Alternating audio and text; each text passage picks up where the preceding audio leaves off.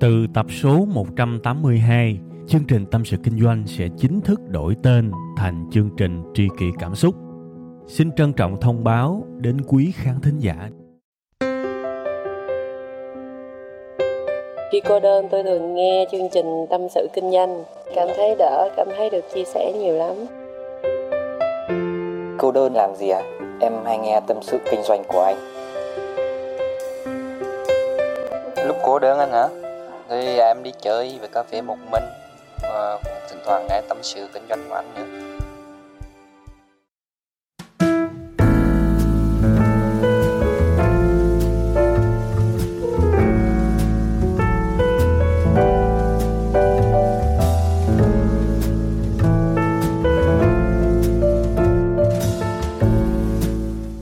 Rồi, hello tất cả bà con cô bác. Chào mừng tất cả quý vị đã quay trở lại với chương trình yêu dấu, thân thuộc và yêu thương. Đó là chương trình Tâm sự Kinh doanh. Và cũng như mọi khi, chương trình của chúng ta sẽ được phát sóng đều đặn vào 7 giờ sáng thứ hai các bạn nha. Và để nghe trọn bộ các tập của chương trình từ trước tới giờ, các bạn chỉ cần vào cái đường link đó là tskd.vn các bạn nha. Các bạn chỉ cần mở cái trình duyệt là Google Chrome rồi cốc cốc rồi Safari gì đó tùy các bạn. Rồi các bạn gõ từ khóa tskd.vn thì nó sẽ vô chương trình thôi. TSKD là viết tắt của tâm sự kinh doanh ha. Rồi, tuần mới thì ờ, tôi chúc các bạn nhiều sức khỏe, nhiều mạnh giỏi, nhiều niềm vui. Nói chung là tổng chúc luôn, cái gì tốt là tôi chúc hết. Giờ chúc là phải chúc khôn kiểu đó đó, chúc không lọt cái gì hết. Chơi là dữ dội vậy mới vui đúng không các bạn? cái tình cảm tôi dành cho các bạn thực sự là nó sâu sắc và nó đậm lắm các bạn tôi cũng chả biết phải nói sao nhưng mà một cái tình cảm nó ở trong lòng của tôi á, nó nó đậm sâu lắm. Không biết nói các bạn tin hay không, chứ nhiều khi tôi nằm, tôi suy nghĩ về khán giả của mình á, tôi cảm thấy cái lòng của mình á, nó nặng lắm. Khi thì nó nặng trĩu, khi thì nó nặng nợ, khi thì nó nặng sâu, và nhiều khi là không cắt nghĩa được thành lời luôn á. Đó là những cái suy nghĩ thật lòng của tôi á. Nên là tôi yêu, tôi quý, tôi thương khán giả của mình lắm. Và tôi lúc nào cũng vậy, tôi luôn muốn mang đến những cái điều tích cực, những cái điều mà thực tế và tràn đầy tình cảm với tất cả quý vị và các bạn, ha. Có nhiều bạn than phiền là cái phần đầu, sao mà tôi chào nó lâu quá. Trời ơi các bạn ơi, đây là cái phần mà tôi tâm huyết lắm các bạn, là cái phần tình cảm tôi dành cho các bạn. Tôi muốn hỏi thăm các bạn, tôi muốn quan tâm, tôi muốn ân cần. Đây là cái tình cảm thật các bạn ơi, chứ mà đi thẳng vào chủ đề coi như chứ nó dễ lắm các bạn biết là tôi đã làm những cái video mà nó chỉ kéo dài 6 giây thôi. Là những cái story ở trên youtube và ở trên facebook của web 5 ngày đó. 6 giây thôi có nghĩa là, thưa quý vị và các bạn, không phải là tôi không có khả năng làm ra những sản phẩm ngắn. Tôi làm rồi, chứ không phải lúc nào tôi cũng dông dài đâu. Tôi chỉ dông dài ở những cái sản phẩm truyền thông mà tôi thực sự quan tâm, thực sự để ý, thực sự yêu thương khán giả của mình. Tôi đặt tấm lòng, tôi đặt trái tim mình vào đó và tôi muốn chúng ta kết nối với nhau như những con người thật, như những tri kỷ cảm xúc của nhau, thì tôi mới phải nối cái phần quan tâm ở cái chỗ đầu tiên và dài hơi của cái chương trình này. Để các bạn biết nói gì thì nói. Tôi rất yêu quý các bạn. Tôi nói thiệt và tôi mong các bạn hiểu điều đó. Và cũng mong ai đó, nếu mà không thương tôi thì cũng coi như là hoan hỷ bỏ qua cho cái phần mở đầu, cái phần hỏi thăm này các bạn làm ơn cho tôi có cơ hội để nói những lời yêu thương với khán giả yêu thương của mình. Nha, cái phần này không bỏ được và sẽ không bao giờ bỏ. Cái lời hỏi thăm lời yêu thương không bao giờ bỏ. Ha, rồi, xong cái phần yêu thương ái ngữ. Thì bây giờ mình vô cái nội dung chính ha, cái nội dung kỳ này sẽ nói à, mém mém về cái chủ đề là cái sự hài lòng trong cuộc sống này. Đương nhiên là tôi nói mém mém thôi. Sẽ có những thứ liên quan tới sự tự hài lòng trong cuộc sống này. Và có những thứ không hẳn là như thế, nha. Thời gian gần đây khi mà tôi đọc những cái phản hồi của à, quý khán thính giả đó, thì tôi thấy có một cái vấn đề phát sinh. Đó là cái sự hài lòng của con người ta trong cuộc sống này đó các bạn. Càng lúc nó càng ít lại. Tôi không hiểu vì sao. Thật lòng tôi chỉ thấy là mọi người có vẻ càng ngày càng thất vọng, càng ít hài lòng về cuộc sống của họ. Họ không hài lòng về công việc của họ họ không hài lòng về gia đình, họ không hài lòng về xã hội, và họ cũng không hài lòng với chính mình. Có thể họ vẫn sống, họ vẫn làm việc, họ vẫn lao động, vẫn hoạt động mỗi ngày. Nhưng mà để hỏi một cái câu phải gọi là thấu tận tâm can bạn có cái điểm gì mà thật lòng bạn yêu ở con người của các bạn hay không? Thì rất có thể rất nhiều người sẽ cực kỳ là hoang mang và bối rối để mà tìm câu trả lời. Nếu không muốn nói là có những người không hề có câu trả lời, họ không có lấy một lý do nào để hài lòng, để yêu thương và để thỏa mãn cái cuộc sống này. Và cái chữ hài lòng, yêu thương, thỏa mãn là cái chữ mà tôi nói là thật tâm bạn thấy như vậy. Ở cái tầng sâu sắc nhất, nhiều người hoàn toàn không hài lòng cuộc sống này vậy thì, nói tới cái chỗ này á, có lẽ chúng ta bắt đầu có những cái sự gợn gợn. Thế thì cuộc sống mà như thế thì còn gì là cuộc sống nữa các bạn? Đâu có ai muốn sinh ra trên đời này chỉ để chịu đựng đâu, chỉ để đau khổ, chỉ để thấm đòn. Không có ai tồn tại trên cuộc sống này với một cái mục đích như thế.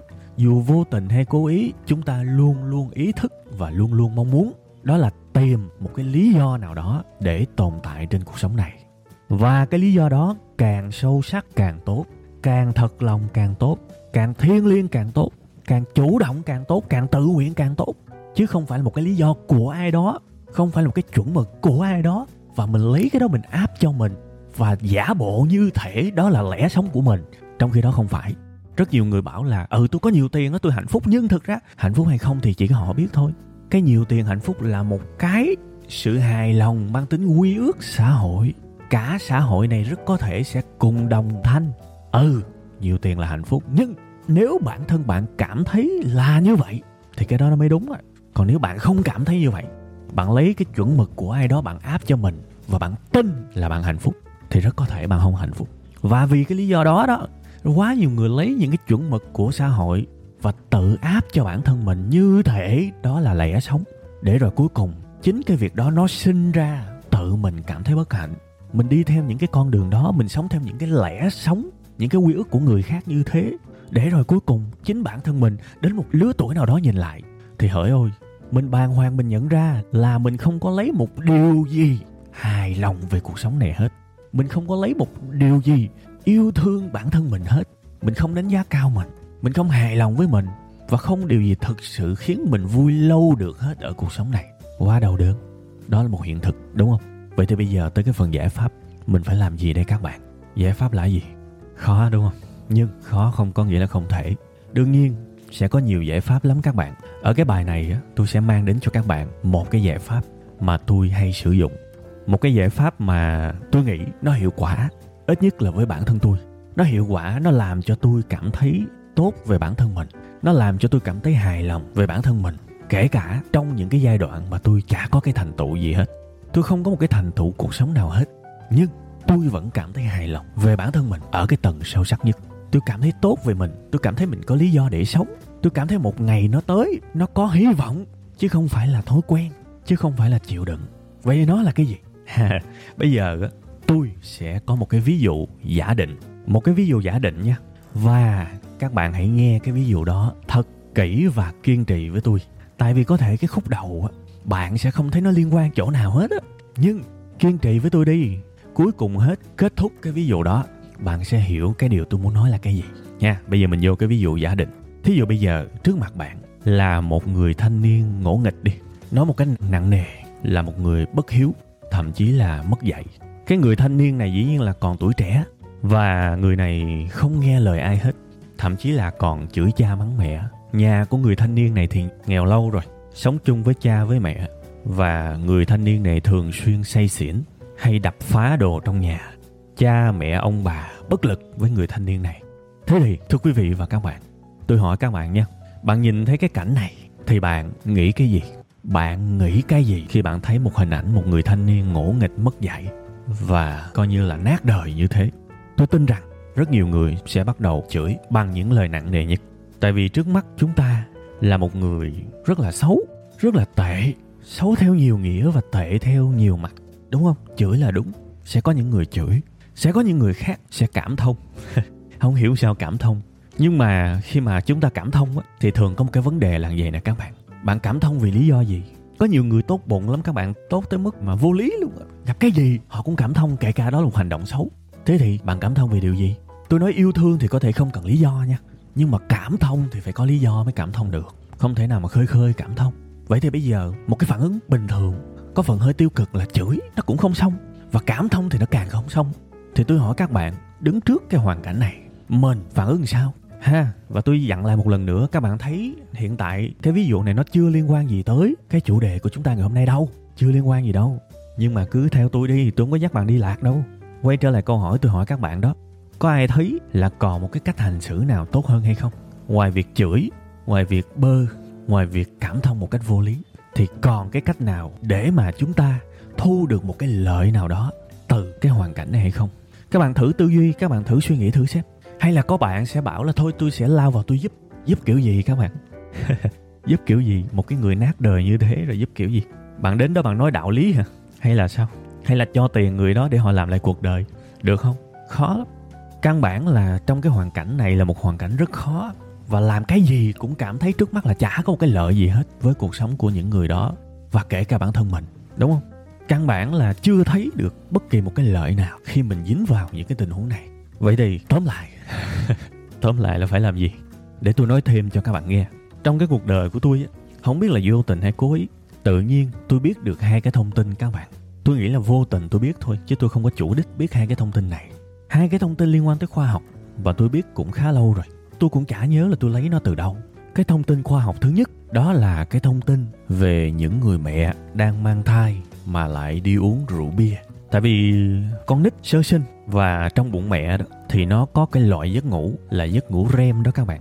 Là giấc ngủ Rapid Eye Movement, có nghĩa là ngủ mà mắt vẫn chuyển động. Thì con nít nó có cái giấc ngủ này nhiều lắm, kể cả sinh ra và kể cả trong bụng mẹ càng lớn thì cái giấc ngủ này nó càng ít lại. Nhưng mà hồi nhỏ nhiều lắm. Đây là cái giấc ngủ nó định hình nên cái sức khỏe tâm thần, sức khỏe não bộ của một đứa trẻ. Và các bạn có biết không? Khi mà người mẹ mang thai, mà người mẹ uống rượu, thì cái rượu này nó phá hủy cái giấc ngủ, rapid eye movement, của đứa trẻ trong bụng. Và không có gì ngạc nhiên khi đứa trẻ nó sinh ra. Trở thành một đứa trẻ rất khó để quản lý cảm xúc của mình. Một đứa trẻ có tổn thương về tâm thần, về não bộ ngay từ khi chưa được sinh ra. Và đứa trẻ đó lớn lên sẽ gặp rất nhiều rắc rối về khía cạnh đạo đức, về khía cạnh hành vi, về khía cạnh quản lý cảm xúc. Ha, tôi nói tới đây thôi. Tôi chưa phân tích gì hết. Bây giờ tôi nói thêm một cái thông tin khoa học khác. Cũng là một người mẹ mang thai, mà người mẹ này thường xuyên căng thẳng. Căng thẳng vì cãi lộn với chồng, căng thẳng vì cơm áo gạo tiền căng thẳng vì những mệt mỏi cuộc sống, stress thế thì, các bạn có biết cái bào thai trong bụng mẹ lãnh đủ hết vì cái sự căng thẳng này, vì cái sự stress này. Cái thần kinh, cái cảm xúc nó đã bị tổn thương. Nếu người mẹ thường xuyên stress trong quá trình mang thai, đứa trẻ đó rất có thể đẻ ra nó sẽ câu có, nó sẽ bực bội và nó sẽ có những cái kiểu bệnh tâm lý. Mà thôi, tôi cũng không muốn nói quá sâu về những cái kiến thức này. Vì nói ra thì đôi khi nó ghê lắm các bạn. Nhiều cái trường hợp nó đau lòng lắm tôi chỉ dừng lại kiến thức này ở đây thôi. Tôi không nhớ là mình đã học những kiến thức này từ lúc nào. Nhưng mà bây giờ này, cái phần này, cái phần quan trọng. Các bạn nhìn vô một chàng thanh niên lớn lên và cái người này cũng rượu chè. Cái người này sinh ra trong một gia đình phức tạp. Cái người này mất dạy. Cái người này không kiểm soát được hành vi. Thầy, liệu cái này đoán thôi? Liệu cái tính cách này, cái sự mất dạy này phải chăng đã có từ trước khi cái bạn này được sinh ra? Tại vì tôi đang nói ở cái góc nhìn là tôi biết hai cái kiến thức mà tôi vừa mới chia sẻ với các bạn. Và khi mà tôi nhìn con người tàn tạ này á, tôi thấy được một cái nguyên nhân sâu xa hơn, một cái nguyên nhân gốc rễ hơn. Thay vì việc chúng ta chỉ chửi là thằng này mất dạy. Một cái kiến thức vô tình như thế nó giúp cho mình nhìn rộng hơn. Và tôi rảnh lắm các bạn. Cái lần đó tôi tìm hiểu, đó là một cái trường hợp của một cư dân trong cái xóm cũ mà hồi đó tôi sống tôi tìm hiểu, tôi hỏi các bạn và tôi phát hiện ra, wow cha mẹ của cái cậu thanh niên đó đó không hạnh phúc, thường xuyên cãi vã. Ông già thì nhậu nhẹt và bà vợ cũng nhậu luôn. Thế thì không có gì ngạc nhiên. Nếu chúng ta có thể kết luận, cậu thanh niên này chắc là đã mất dạy khi chưa được sinh ra. Và kể cả khi đã được sinh ra thì các bạn nghĩ mà xem, nhìn cha, nhìn mẹ suốt ngày cãi nhau, suốt ngày say xỉn rượu chè, tiếp xúc với bạo lực từ khi còn rất nhỏ thì đứa bé đó lớn lên sẽ như thế nào đây? Chúng ta đang giải thích đó các bạn. Cái điều đó làm cho tôi khi mà nhìn vào cậu thanh niên này, tự nhiên tôi có một cái sự cảm thông các bạn. Và chí ít tôi hiểu tại sao là như thế. Cái vấn đề về tâm lý, vấn đề về quản lý cảm xúc, vấn đề về đạo đức thực ra không chỉ xảy ra với cậu thanh niên này, mà còn xảy ra với hầu hết anh chị em của cậu. Đương nhiên, bản thân của cậu là cái người có thể gọi là nặng nhất. Nhưng điều đó không có nghĩa là những anh chị em không bị, vẫn bị các bạn. Và tôi nhìn, tôi thấy được cái sâu xa. Tự nhiên tôi xuất hiện một cái tình thương với cậu này tôi rạch ròi được giữa cái lỗi của cậu đó và cái lý do của cậu đó. Đương nhiên, tôi hiểu mà. Một người trưởng thành làm sai thì phải chịu trách nhiệm cho hành vi của mình, tôi hiểu. Nhưng môi trường tạo nên con người quan trọng lắm chứ. Các bạn thử nghĩ xem một đứa bé sinh ra ở một cái khu dân cư lịch sự, lớn lên nó khác. Một đứa bé sinh ra ở một cái khu ổ chuột, lớn lên nó khác chứ. Nên là đừng ai nói cái việc mà môi trường không ảnh hưởng tới con người. Thế thì, có quá nhiều thứ tác động làm cho cái cậu này trở thành một người mất dạy vậy thì bây giờ tôi quay trở lại. Cái câu chuyện này nó liên quan gì tới cái việc chúng ta có hài lòng với cuộc sống này hay không? Có. Có một lý do làm cho chúng ta hài lòng hay không hài lòng với cuộc sống này. Đó là khi mà bạn nhận định bạn là người tốt, bạn là người tử thế bạn thực sự cảm thấy mình là người tử thế thì tự nhiên bạn sẽ rất hài lòng với cuộc sống này. Khi mà bạn có một cái nhận định, một cái góc nhìn tử tế đó, thì cảm xúc của các bạn tự nhiên nó rất là tử tế. Tự nhiên bạn cảm thấy những cảm xúc tử tế ở trong con người của các bạn. Và chính cái cảm xúc tử tế này làm cho bạn cảm thấy hạnh phúc, làm cho trái tim của bạn nhiều khi nó ấm lắm. Bạn cảm thấy hài lòng, bạn cảm thấy có một cái sự tử tế bao trùm cuộc sống của mình. Và chính cái điều đó làm tăng cái sự hài lòng của chính bạn về chính mình, về chính cuộc sống này. Bạn cảm thấy mình tràn ngập cảm xúc và yêu thương, chứ không hề lãnh cảm, không hề lạnh nhạt. Là ơn nhớ nha, có cách nhìn tử tế thì tự nhiên trong người mình sinh ra rất nhiều cảm giác tử tế. Và thêm một cái nữa, chính những cái cảm xúc tử tế này, nó sẽ thôi thúc các bạn làm những điều tử tế. Từ trong suy nghĩ nó ra hành động mà. Bạn muốn làm những điều tử tế thì bạn phải có những cảm xúc tử tế. Và để có những cảm xúc tử tế thì nó phải bắt nguồn từ những góc nhìn những nhận định tử tế. Và một trong những thứ rất quan trọng góp phần vào cái việc định hình một góc nhìn tử tế, đó là tri thức, đó là tri thức các bạn. Các bạn đã nhìn thấy dần dần cái công thức mà tôi đang hé mở từ từ chưa? Rõ ràng, cái góc nhìn của tôi về cái cậu đó, một cái sự cảm thông. Và tôi tin rằng đó là một cái sự cảm thông đúng. Nó xuất phát từ tri thức, từ hai cái kiến thức mà tôi vô tình tôi học được ở đâu đó trên cái con đường đời học tập của mình. Và tôi giải thích được. Và cũng từ cái việc đó tôi nhìn con người đó tự nhiên trong lòng tôi, nó xuất phát một cái sự thương cảm, một cái tình thương thực sự, chứ không phải một cái tình thương giả tạo. Chính cái tình thương nó làm cho tôi thấy cuộc đời này. Bên cạnh những điều mình than phiền, thì cũng còn đó những điều mà mình phải đồng cảm. Vì hẳn là có một lý do nào đó, họ mới như thế thực sự. Và cũng từ cái hướng suy nghĩ như vậy, mình, tự nhiên mình có nhiều bài học cho cuộc sống này. Bạn gặp một người bạn nào đó của bạn thường xuyên stress, bạn kể cho họ nghe về cái câu chuyện này để họ biết à họ nên thực tập những cái kỹ thuật, những cái thái độ để trở nên hạnh phúc vì con của họ. Và để cho những người nào mà yêu thương và hy vọng đứa con của mình ra đời thông minh hạnh phúc mà lỡ nghiện rượu thì họ không uống. Hoặc bạn cũng có thể dành ra một cái phần công sức hay là một cái phần thu nhập của mình để đóng góp vào những cái hoạt động mang tính hỗ trợ về tâm lý cho những người trẻ mới lớn đóng góp vào những cái quỹ từ thiện mà trọng tâm giúp đỡ của họ là những những người không may mắn trong cái việc quản lý cảm xúc. Đó cũng là một cách giúp, trong một ngàn cách giúp. Tùy vào cuộc đời của mỗi người sẽ có những cái cách giúp khác nhau. Nhưng căn bản, những cái kiểu hành động như thế này nó sinh ra từ cái cảm giác tử tế. Đó, từ những cái góc nhìn sâu sắc, mình có những hành động trong khả năng của mình để làm cho cuộc sống này tốt đẹp hơn. Và mình nhìn vào những thứ đó, mình cảm thấy, ồ một lần nữa, tôi thấy mình tử tế. Tôi đã làm những việc tử tế. Tôi hiểu sự tử tế ở cái tầng sâu sắc. Thế là tôi cảm thấy yêu đời hơn các bạn. Và cái sự yêu đời này không có một cái lực nào có thể bứng gốc, bứng rễ ra được vì nó sâu sắc lắm. Thế thì mỗi ngày mình thức dậy, mình có một niềm vui. Mà thật ra mình với niềm vui là một đó. Đôi khi tôi có cảm giác đó. Niềm vui trong tôi và tôi trong niềm vui. Nên nhiều khi vui nó không cần một lý do gì cả, vì cả một cái con đường mình cảm thấy, mình trải nghiệm. Và vui thì nó vui thôi nên là tôi chốt lại chút xíu. Đây là một cái phần tôi có thể gọi là vi tế, nên các bạn thông cảm tôi dành rất nhiều thời gian để tôi thu đi thu lại cái bài này. Và tôi kéo dài cái ví dụ này ra để các bạn hiểu rõ. Giải thích những thứ vi tế như thế này không hề dễ.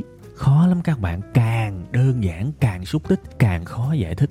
Giống như trong phật giáo người ta có cái chữ nghiệp, hoặc là chữ khổ, hoặc là chữ vô thường đúng không? Ngắn ngủn mà, ví dụ như chữ khổ đi có ba chữ cái, nhưng mà tôi nói thiệt các bạn á, có khi á, các bạn cả một cái kệ sách cũng không thể nào giải thích đủ về cái chữ khổ này. Những thứ vi tế rất khó giải thích. Thì cái phần nội dung mà tôi nói trong cái bài này cũng vi tế và cũng rất khó giải thích, nên nó dài là như thế các bạn. Tôi mong các bạn thông cảm tôi không có muốn làm dài đâu. Vất vả lắm. Vậy thì bây giờ tôi ôn lại chút xíu nha. Các bạn có thêm một lý do để học rồi đó. Đôi khi những thứ mình học, mình cảm thấy nó không liên quan gì tới cuộc sống này đâu. Những điều tích cực không liên quan chả giúp ích được gì hết. Nhưng đôi khi đứng trước một cái tình huống, một cái sự nhận định, một cái điều gì đó chướng tai gai mắt, tự nhiên mình có sẵn cái kiến thức về cái chủ đề đó đó, mình giải thích được các bạn. Tự nhiên trái tim mình nó nóng lên các bạn. Mình rung động, mình cảm nhận được cái yêu thương và mình tự cảm thấy à tôi chạm được cái yêu thương rồi. Tôi thấy người mình nó nó nó nó rung động là như vậy là mình có một lý do để sống rồi đó mình có một lý do để hài lòng rồi đó giống như câu chuyện mà tôi minh họa các bạn đó rồi sau đó chính từ cái nhận thức sâu sắc như thế mình lại làm thêm nhiều hành động có ích cho cuộc sống này trong khả năng của mình. Mình lại có thêm một phần thưởng nữa để cảm thấy cuộc sống này đáng sống. Cuộc sống này đáng hạnh phúc. Và đó là cái phương pháp đó. Đó là cái phương pháp đó các bạn. Để tôi lấy thêm các bạn một ví dụ nữa. Bây giờ các bạn đứng trước một uh, em trẻ đi. Và cái em này uh, rất vụng về. Giả sử bạn là một uh, giám khảo âm nhạc đi và cái em trẻ này tới và thi một ca khúc.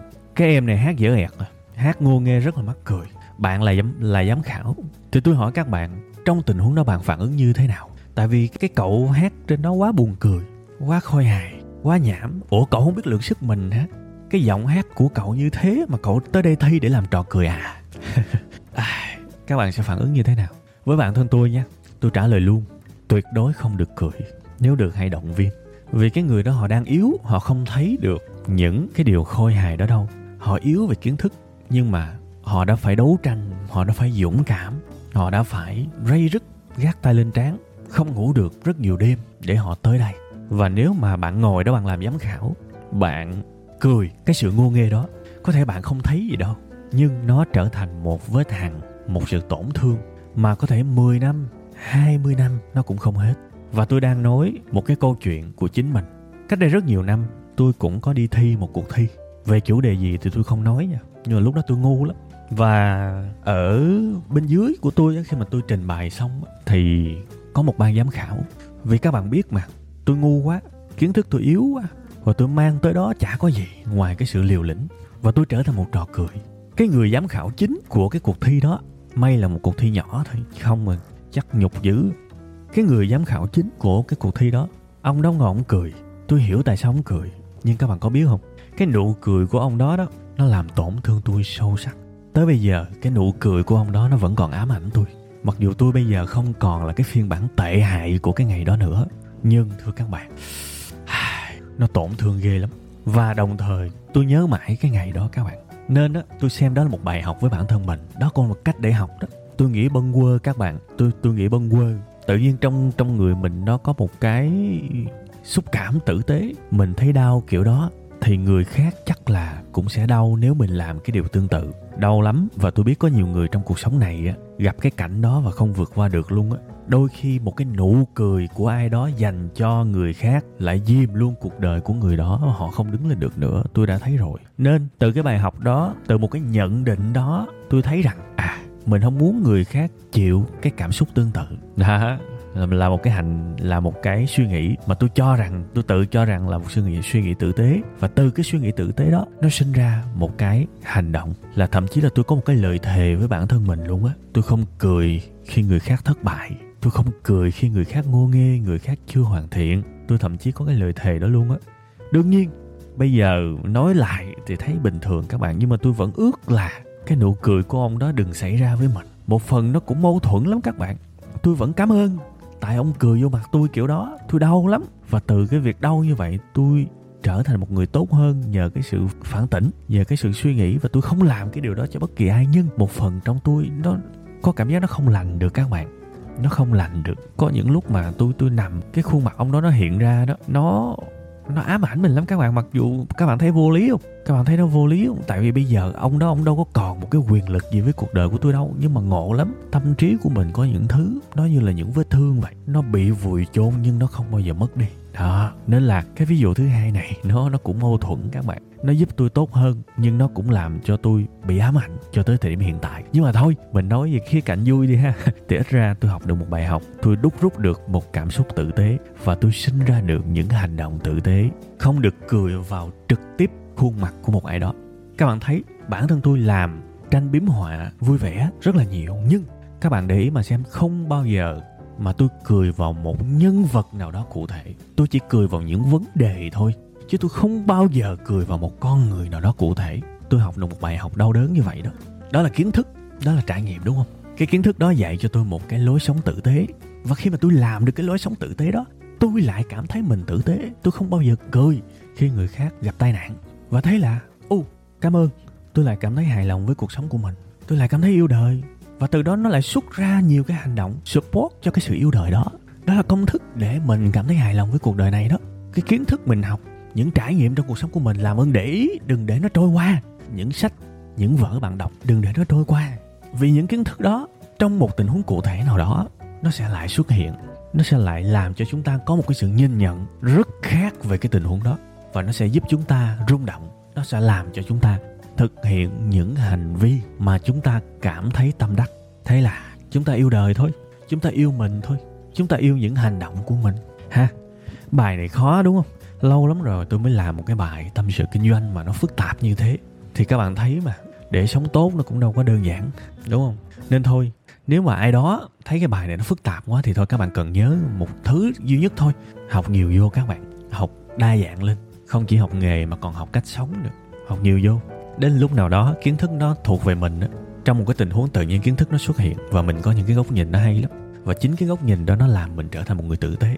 Ha hiểu nôm na là vậy thôi cũng được. Thì thôi cái bài này là một trong những bài dài nhất mà tôi đã làm trong năm nay. Ha thì ờ, tôi hy vọng các bạn sẽ không cảm thấy ờ, chán chường với cái sự dài này.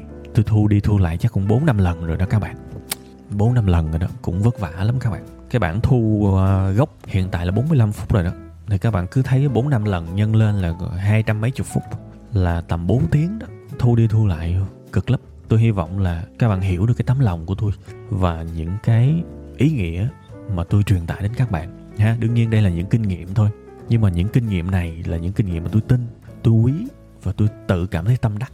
Nên tôi cũng mong là nó có một cái ích lợi nào đó cho các bạn thôi bây giờ thì bye bye các bạn ha hẹn gặp lại các bạn vào tuần sau nha xin chào Từ tập số 182, chương trình Tâm sự Kinh doanh sẽ chính thức đổi tên thành chương trình Tri kỷ Cảm xúc. Xin trân trọng thông báo đến quý khán thính giả. Cảm ơn tất cả quý vị khán giả đã ủng hộ và yêu thương chúng tôi trong suốt thời gian nhiều năm qua. Chúng tôi hy vọng chương trình với tên mới sẽ mang đến cho quý vị và các bạn nhiều yêu thương, nhiều sự quan tâm và nhiều cảm xúc hơn. Quý vị và các bạn cũng có thể nghe lại tập 181 ở phần cuối thì ở phần đó tôi có giải thích về lý do tại sao đổi tên chương trình. Tôi hy vọng tất cả mọi người có thể cảm nhận được tinh thần của tri kỷ cảm xúc. Một lần nữa xin cảm ơn thật nhiều